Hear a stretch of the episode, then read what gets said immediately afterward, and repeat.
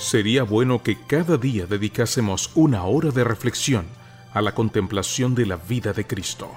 Deberíamos tomarla punto por punto y dejar que la imaginación se posesione de cada escena, especialmente de las finales. A fin de conocerle, Meditaciones Vespertinas escritas por Elena G. de White, en la voz de Sonia Cano. Bienvenidos. 12 de marzo, cuando Jesús intercede. La promesa bíblica se encuentra en Hebreos 9:24.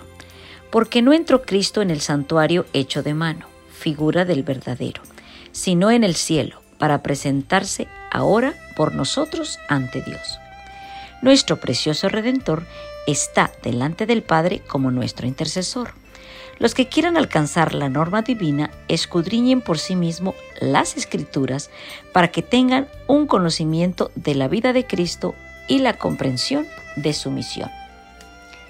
Contémplenlo como a su abogado, que está dentro del velo, teniendo en su mano el incenciario de oro, del cual asciende a Dios, al santo incienso de los méritos de su justicia en favor de los que oran a Él. Si ellos pudieran contemplarlo, experimentarían la seguridad de que tienen un abogado poderoso e influyente en las cortes celestiales y que su caso está ganado ante el trono de Dios. Cuando confesáis vuestros pecados, cuando os arrepentís de vuestras iniquidades, Cristo toma vuestra culpabilidad sobre sí mismo y os imputa su propia justicia y poder. Para los contritos de espíritus da el aura aceite del amor y los ricos tesoros de su gracia.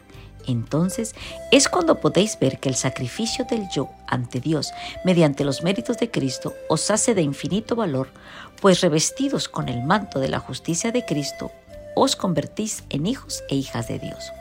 Los que se acercan al Padre reconociendo el arco iris de la promesa y piden perdón en el nombre de Jesús, recibirán lo que piden con la primera expresión de arrepentimiento, Cristo presenta la petición del humilde suplicante delante del trono como si fuera su propio deseo en favor del pecador.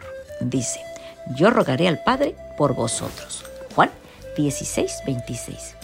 Jesús, nuestro precioso Salvador, no puede vernos expuestos a las trampas fatales de Satanás y reprimirse de hacer un sacrificio infinito en nuestro favor. Se interpone entre Satanás y el alma tentada y dice, Quítate de delante de mí, Satanás. Mateo 16, 23.